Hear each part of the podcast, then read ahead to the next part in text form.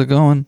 You know, just fucking unicorning. Just unicorning? You're unicorning? I'm unicorning? I'm always unicorning. What does that mean? I don't know, just being very fabulous Oh, and gay, like unicorns are. I feel fabulous today. I feel fabulous today. Oh, that's good. The way you say you feel fabulous today somehow communicates that you don't, or maybe that you're trying to convince yourself. No, I'm not trying to convince anyone. I just am a very subtle I'm a very subtle person, you know. Michael, Yes. hi, how are you? How am I? I'm I'm good. I'm feeling fabulous like I mentioned before. Mm-hmm. I feel great. I feel And what have you done to earn this feeling of fabulosity? I woke up today. I got I, You're saying you woke up like this. I mean, I'm sitting in my bed. So Right. I'm still in the bed, but I'm doing pretty good. So we're all in bed with you right now. Yeah, kind of, in a sense. Us and all our listeners are in bed together. Finally. Welcome to my queen size bed.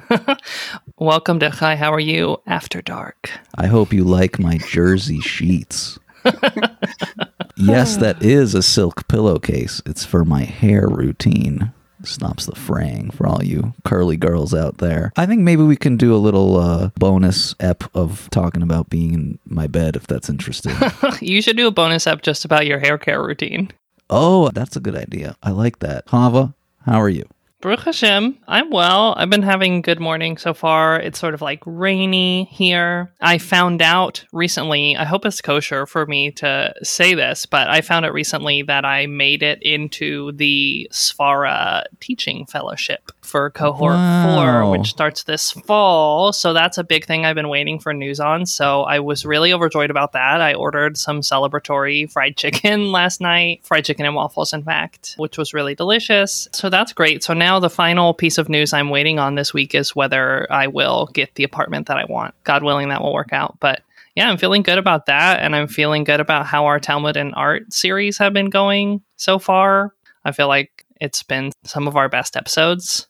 TBH. I'm going to keep my Animal Crossing things to myself because recently I was hanging out with someone and they said it's the thing I talk about most on the podcast. So I'm going to suck the Animal Crossing thoughts back in. I didn't want to say anything. Well, but- still don't say anything because I cannot take that kind of criticism Oh, that's fine. No, no, no. I, I, or any kind of criticism. I never say anything unless you let me. yeah, that's right, listeners. Michael is an automaton. Let's talk about our guest who is not an automaton. Ah, yes. I mean, that we know of. We'll find out through the course of this podcast. Our guest today for the finale of our Talmud and Art series is Never Angeline North. Never Angeline North is an author, artist, and bisexually Jewish secret fashion icon living in Olympia, Washington. She has worked in and between the forms of fiction, poetry, collage, comics, tattoos, textiles, photography, scribbles, music, nude selfies, zines, videos, and rituals. Never is the author of a number of creative works that are available in book form, such as Sea Witch, published in 2020 by Inside the Castle Press, Careful Mountain, 2016 by Civil Coping Mechanisms Press, Sarah, or the Existence of Fire, 2014 Horseless Press, and Wolf Doctors, 2014 by Artifice Books. She is co founder and lead designer for print on demand clothing line Undying Apparel, and contributor to many literary magazines and anthologies, and founder of many defunct literary magazines, reading series, micro presses, and other similar endeavors. Many of her various projects are collected on her website, undying.club. The rest are lost to time, and that's okay. Never Angeline North. Hi, how are you? I am doing great. I'm very excited to be, as past guests have said, very excited to be asked that question. I am a very frequent listener, so I'm doing great. I didn't get a lot of sleep. Uh, the last few days was rocking a awesome sleep debt. I was trying to think of the right word for it, so I was worried about that. And then last night I went to bed at like 8 p.m. and just had the greatest nine hour sleep of my life. And so I am feeling really good. Got up, had a nice cup of tea on the porch, some breakfast cereal, and now I'm ready to podcast. Wow, so glad to be getting the freshest possible never. I'm always super fresh.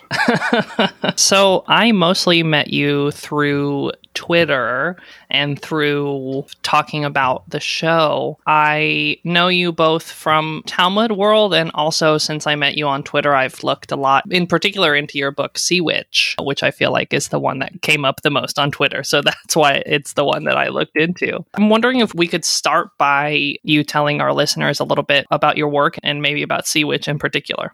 Sure. Yeah, absolutely. So I have been writing for, gosh, I think I published my first piece in maybe 2010. So about 11 years. I wrote before that, but that was when I sort of, in earnest, tried really kind of focusing on that as my primary art form. I was doing music for a long time before that and um, played in a band and solo and stuff like that. I also do a million other creative forms because I just can't, it, like, writing can't contain my creative enthusiasm. Sea Witch is the most recent book and was kind of like my whole world for the past, gosh, when did I start doing that? Maybe 2015. I started doing it, and then it came out in 2020. It has a big trans fan base, which is probably what you've seen the most about that one. Also because it's the most recent, but it was yeah, it's, it's you know it's like kind of my trans book. You know, you gotta have a trans book.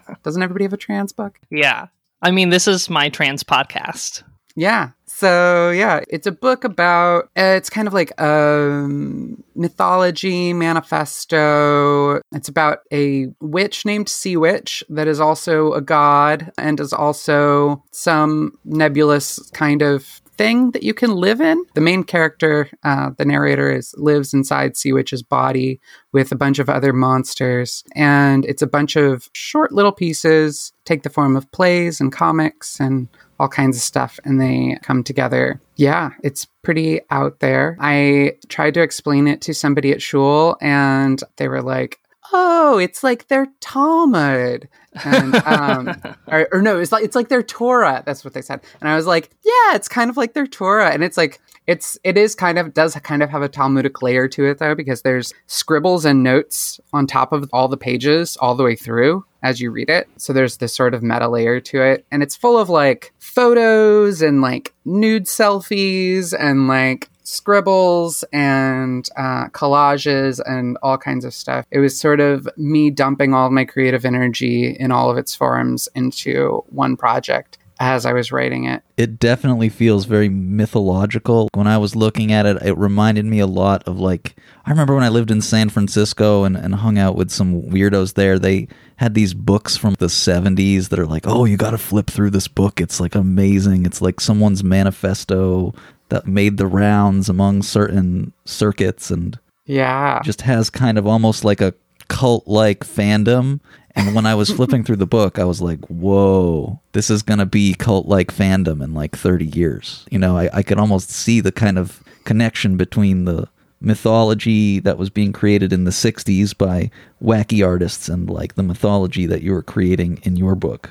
Yeah, absolutely. I, I love that. It's funny that you say that. There was a, a friend who read it and, and mentioned the book, um, The Faggots and Their Friends Between Revolutions, which is one of those. Classic. I was thinking that. I was thinking yeah, that too. Yeah, and I read it and it actually really ended ended up influencing Sea Witch. They read the like first part of Sea Witch and they were like, "Oh, it reminds me of this." And then I read it and then it started yeah.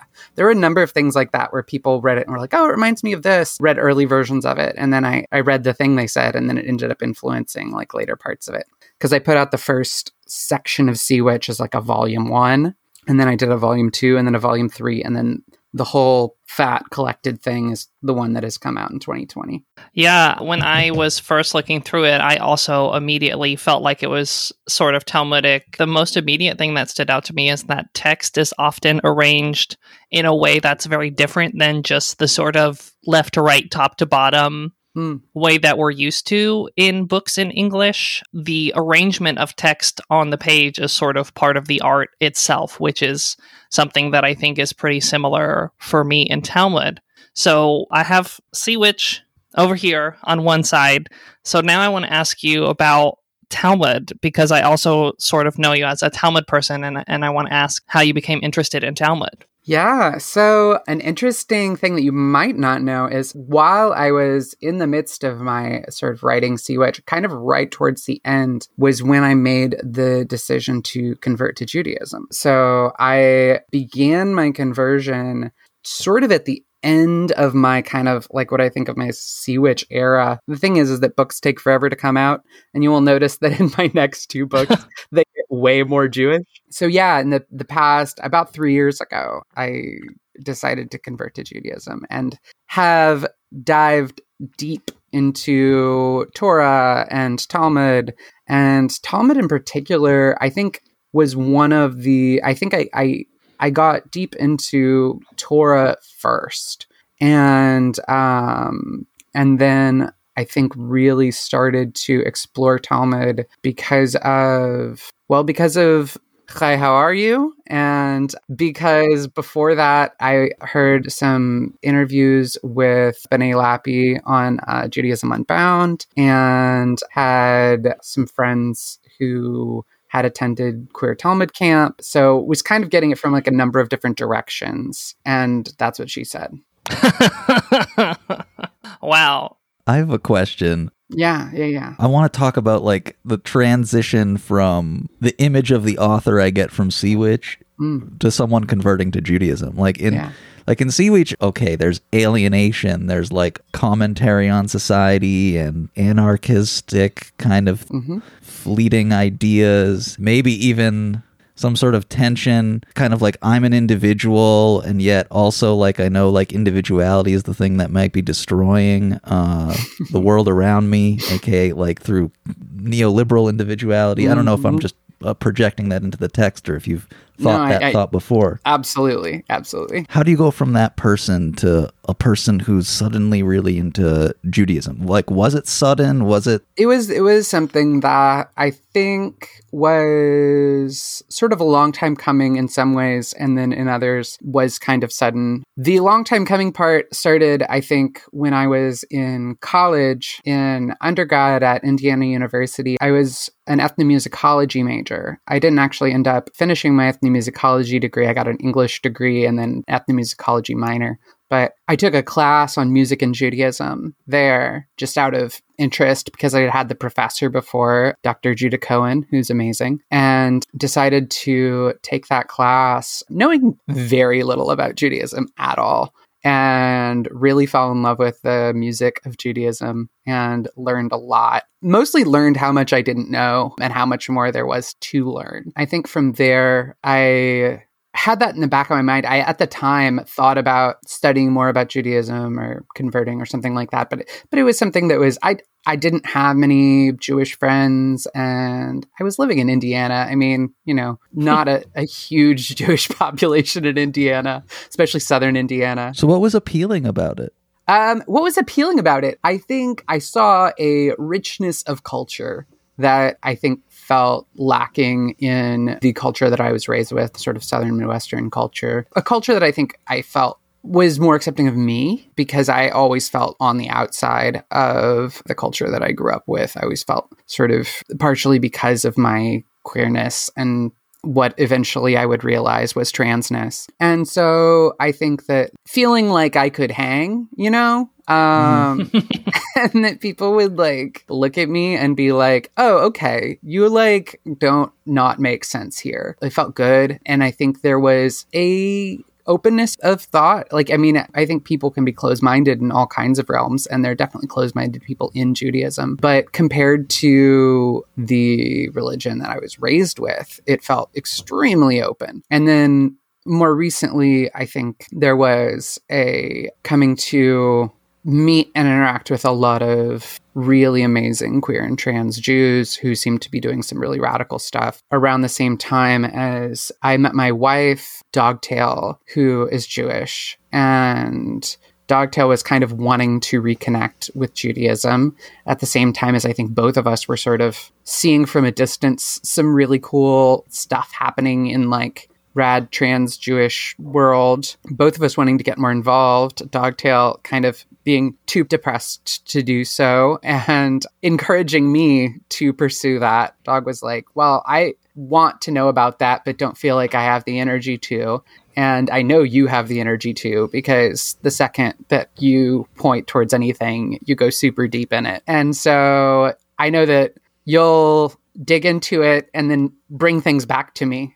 And and that's totally what's happened is like I got super super into it and then and and and sort of dragged Dogtail along consensually. wow. Something that really made me want to have you on the show was this interaction that we had on Twitter quite a while ago. I was sort of tweeting about how part of my agenda, like with this show and with my life as a Jewish teacher, is to sort of allow queer filth to have a mm. place in, in Judaism and in sort of queer Talmud writ large, we were sort of really connecting about that. I don't know what the exact question that comes out of that statement is, but I feel like Sea Witch is really like rife with queer filth. and yeah, I love yeah. that about it. And, yeah. you know, I think the reason it's important to me is because I think as there's this sort of queer upsurge in Judaism that we're a part of right now, there's a lot of risk of sort of a sanitized version of queerness becoming mm. what is the queer part of queer Judaism. And. I really want to sort of push against that.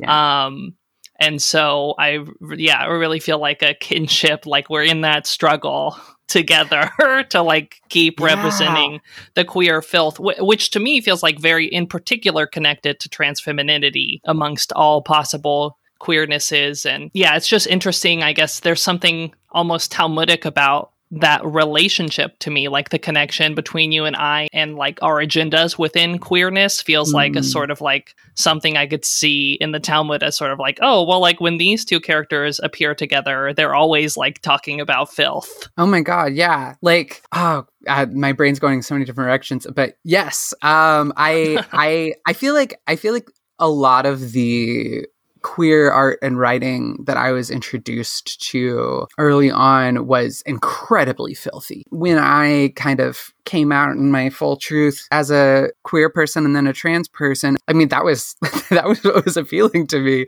and exciting to me was this like this like tradition of like filthy queer art is just amazing. And figuring out a way to do that that felt honest and true to me was a big part of what I was doing in Sea Witch was kind of like, oh, I'm, I'm finding my own inner queer filthy voice. Two of the big people that influenced me in uh, understanding that are my friends um, Jordan Mason and Im Kitchell, who are both writers and musicians. Kitchell being more the writer and Jordan more the musician, though they've both made awesome stuff in both realms. And so, like, knowing them and seeing them make amazing, dirty, queer things made me really excited to kind of embrace that on my own. Those are the things that I think get me excited whenever I come across them in, in ancient Jewish texts is, is queer filth. Like, you know, the, the, the sugya where they talk about the rabbi's dick sizes mm-hmm. is just amazing to me. right right. Just just that that sort of queer filth finding that in in a context like like in the talmud is is just an incredible thing. I also am drawn to filth and i always have been and, and i've wondered a lot about why uh, people on the outside of society, queer in maybe the more general sense of the term queer, why so many of us gravitate towards filth and why I feel like so many, I guess, like on the surface, normal appearing people, they don't want to talk about filth. It's like a magnet, like finding the hidden filth that actually isn't that hidden. I feel like, in a certain way, and maybe this is just me being grumpy unjustly, but I feel like I am sort of on the tail end of a generation of trans girls that like when we came out and started transitioning, like we were still objects of filth because mm. of that. Uh, mm-hmm. Uh, and as sort of trans acceptance has sort of proliferated throughout society, like that's become less the case. So for me, I feel like the urge was definitely like, oh, I am now regarded as filth. Like I am just gonna like make that work for me. When did you come out? I came out in about 2014, and I feel like I immediately fell in with a, a group of trans girls who had transitioned around a decade before me. um, and so and so I was very much into the the same um, thing. Like just a lot of people around who were I saw I looked up to as trans leaders in whatever small way that existed at the time. People like I don't know if you know Sybil Lamb. Oh, yeah. But just like like seeing Sybil and knowing Sybil, we were neighbors when I lived in Toronto, and Nice. and seeing Sybil and like hanging out with Sybil uh, is she's just a, a such an icon of queer filth for me. But Sarah Schulman in in Gentrification of the Mind talks about how for her when she was living in the village in New York and um, saw the gentrification of neighborhoods happening around her and at the same time the queers and artists that were living in those neighborhoods become um, it was like the art that became popular and the stuff that actually took off out of those communities was the most gentrified versions of that art and Mhm. how the people who continued doing the ungentrifiable version of queer art were the people who were sort of carrying on the tradition of what queer art looked like before that sort of like cleaning up for mainstream happened. And I Mhm. think that's really important to carry on that tradition as we've got, you know, your friendly queer eye type sort of mainstream having a filthy underground, you know. I mean, I feel like every artist that I'm going to mention is going to be hella problematic, but um, like Bruce LaBruce like is amongst all his peers who went on to make all these like big fancy Academy Award winning movies, he's still out here making stuff with gay porn actors. He made a Mhm. zombie movie like 10 years ago that has like, it's like a gay porn zombie movie where there's like just incredibly crass, violent sex happening. Yeah, I, I, I love um, that tradition. And I think it's important, you know, I think it's, I think it is important to resisting the assimilation. That's something gosh, when we talk about Judaism and assimilation is the whole thing as well. And I feel like there is a sameness there.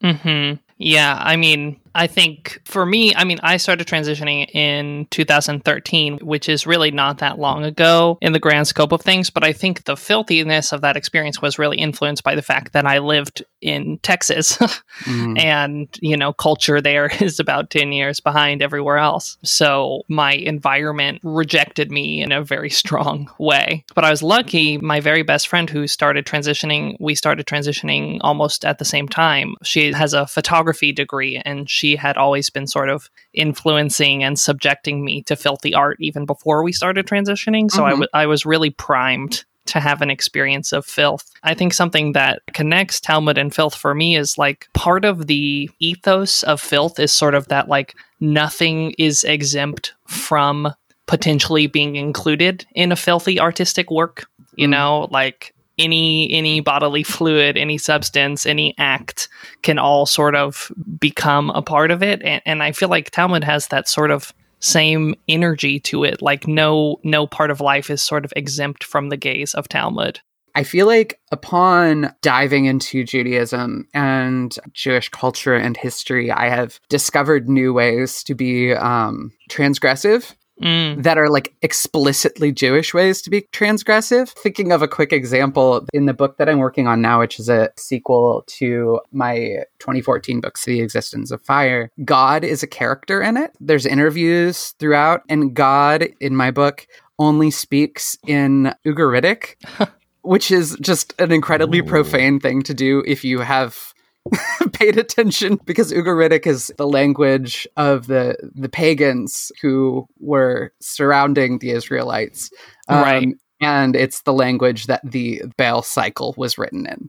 I think one of the questions that's in the background that I think it's easy for all of us to skip over why is transgression and filth important? For me, there's like connections to transgression and filth and activism and the desire for egalitarianism and the desire for positive change. But uh, I'm wondering what you guys think. Why is this stuff important?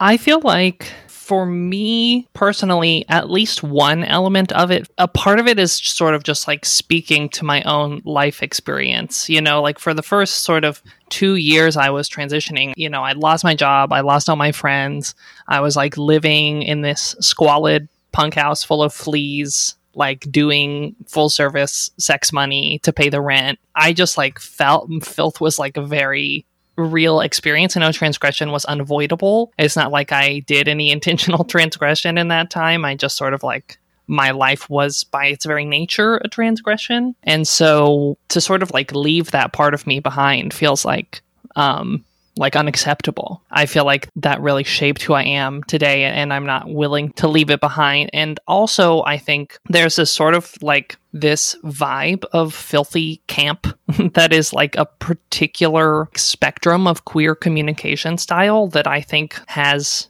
sort of an inherent value and deserves to be preserved as sort of an idiom.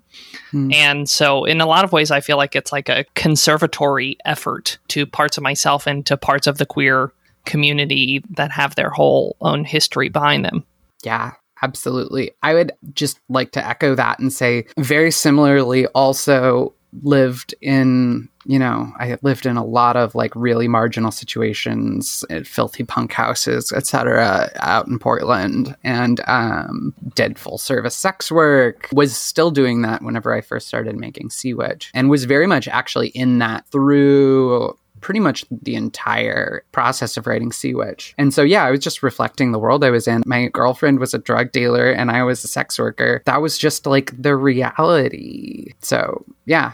So my high-minded ideas of like filth being associated with observing the moral corruptness of the society around me that's that, that's not something Well, I mean, I feel like that kind of explanation in a very Talmudic way is always sort of post facto. I'm not saying filth is not about that. I'm just saying I'm doing my own filth for my own reasons and whatever interpretations people make after the fact, you know, can also be included and sort of layered upon it. There's a line in Sea Witch that's used a few times that says it's always both. We've talked about a lot of different connections between these two things, but I want to ask just really directly, Never, do you feel like there's a connection between your art and Talmud, or like between the impulses of your art and the impulses that draw you to Talmud? And, and if so, what what is that connection like? What's sort of the shape and texture of it? Yes, is the answer. It is interesting because as I think people will find out as as kind of some of my more recent writing slowly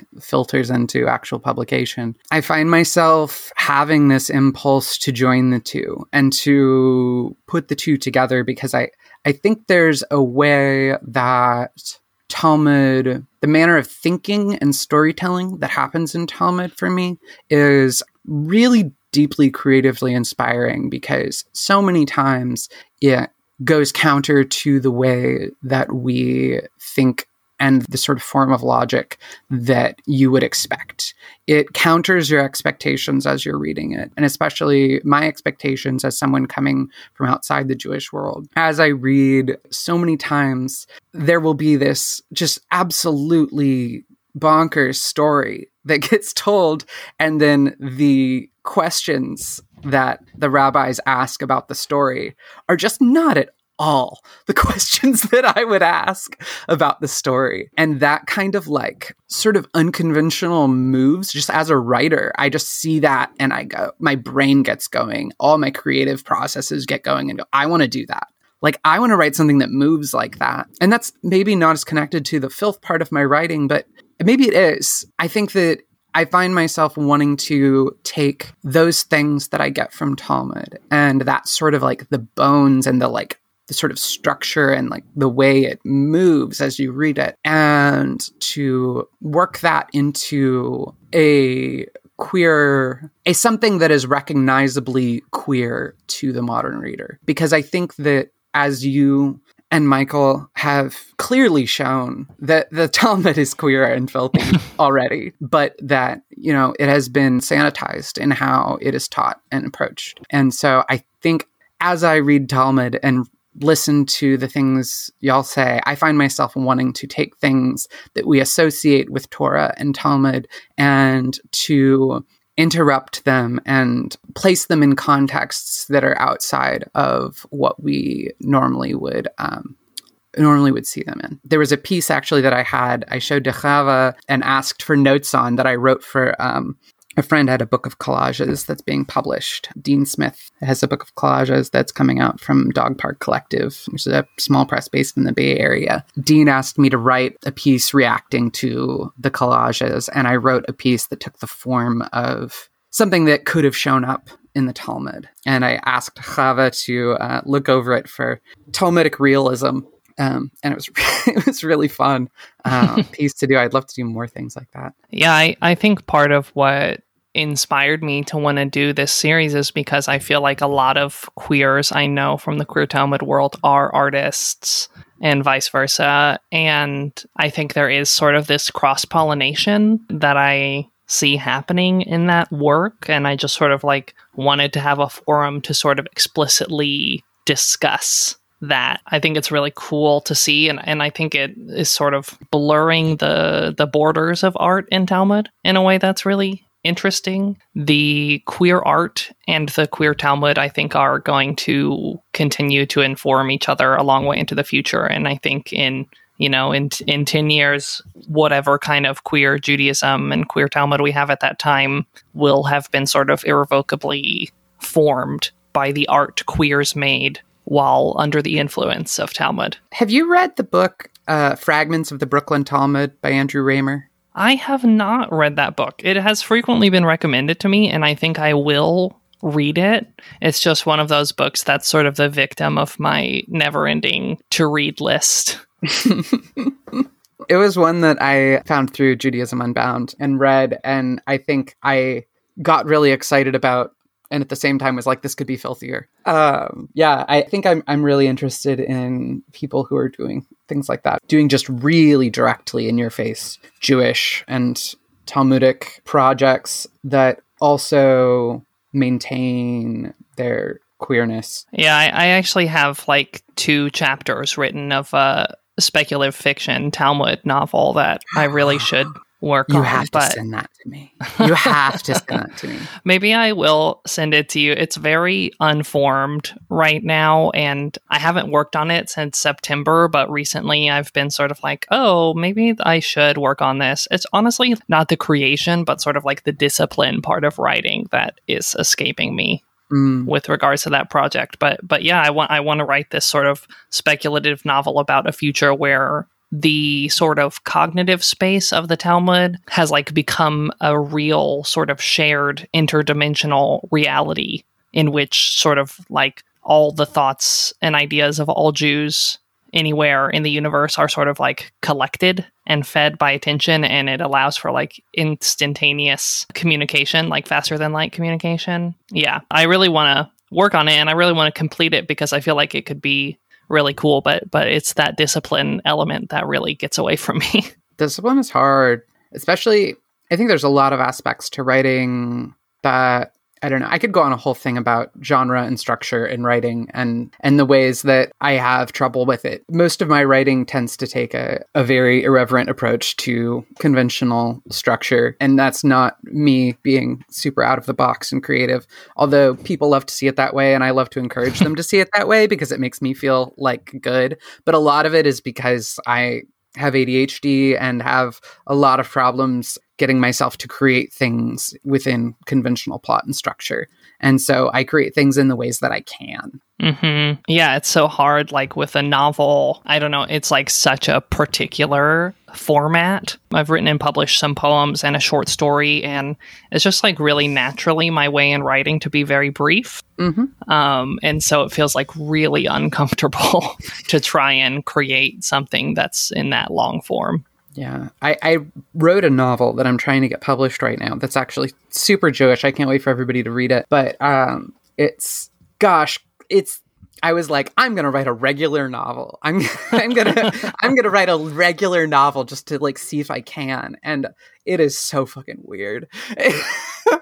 it's so far from a regular novel, but it's you know, it's like the closest I could get. Um, Mhm. I mean, it was also extremely hard for me to like actually stick to that. hmm There were times when I would not be able to write anything on it for months at a time, but I kept coming back to it and eventually I wrote it. It's probably more of a novella than a novel, but it's full of stories that seem to, you know, someone a character in the story will start telling a story and then all of a sudden that goes on for a few chapters and then never comes back. And then somebody in that story will start telling a story and then that one goes on and never comes back. And then like inside the third story all of a sudden it references things from the first level of the story. And it's it's just a lot of like sort of narratives eating each other and stuff like that. But again like that was that was how i felt like i could write it. Yeah It's maybe a little bit ham-fisted to bring it all back around this way to Talmud, but I think that's that's very much true of the Talmud too. You know, I think we concoct a lot of really clever ideas about why it has all of the structural innovations it has. Mhm. And at the same time, I think probably it just is the way it is because that's the only way it could be. yeah it's the way it is because that's how it ended up getting written down and that's that's very much how i feel about my writing as well it's like it's the way it is because that's how it ended up getting written down it exists as a text now and you can go ahead and like get all the meaning you can out of the structure being the way it is and i think all that meaning is like valid and amazing but also it is it is that way because of necessity and because that was just always going to be the way it ended up Perfect. Well, I think that's a great note to bring us to a close on. Never, do you have anything that you want to plug to our listeners before we do our little closing? Yeah, I am reading a book right now that I just started, and I already know it's going to be incredible. It's called Pet by uh, Akwaeke Emezi. I hope I'm pronouncing that right. And it is set in a future where basically capitalism and all the big problems have been solved. And all the monsters are in rehabilitation communities or what have you. And yet one of them manages to get through because it's, it's this little girl and her parents and her mother makes a painting that's a portal for this creature to get through. There's a parallels between angels and monsters and angels being good and monsters being bad and is this an angel or a monster? And like pictures of angels and what they really look like and they look a lot like what we would think of as monsters and you know there's a lot of that stuff getting thrown around. The author's not jewish but i think for the jewishly minded there's a lot to get out of in the book. And then the other book does have a jewish author and it's an unkindness of ghosts by rivers solomon which is an incredible incredible sci-fi novel. These are both like trans books trans authors as well yeah those are going to be my two plugs Wow. Okay, listeners, go check out Never's book recommendations. I almost just called you. We have a cat in the house named Nermal, and I almost just called you Oh. Nermal because that's the cat name. Go check out Never, Nermal, Angeline North's book recommendations. Give us a call on the Talmud hotline at 401 484 1619. Join our Patreon. Follow us on Twitter. Do all of the cool stuff. Tell all your friends about the show. I hope you've enjoyed this Talmud and Art series, and I hope you enjoyed hearing from Never. Never, thank you so much for coming on the show. Thank you so much for having me this was lovely Yeah, thanks for joining us. Should we close them out? Should we say bye? Yeah, Shavua Tov, everyone. Shavua Tov. Shavua tov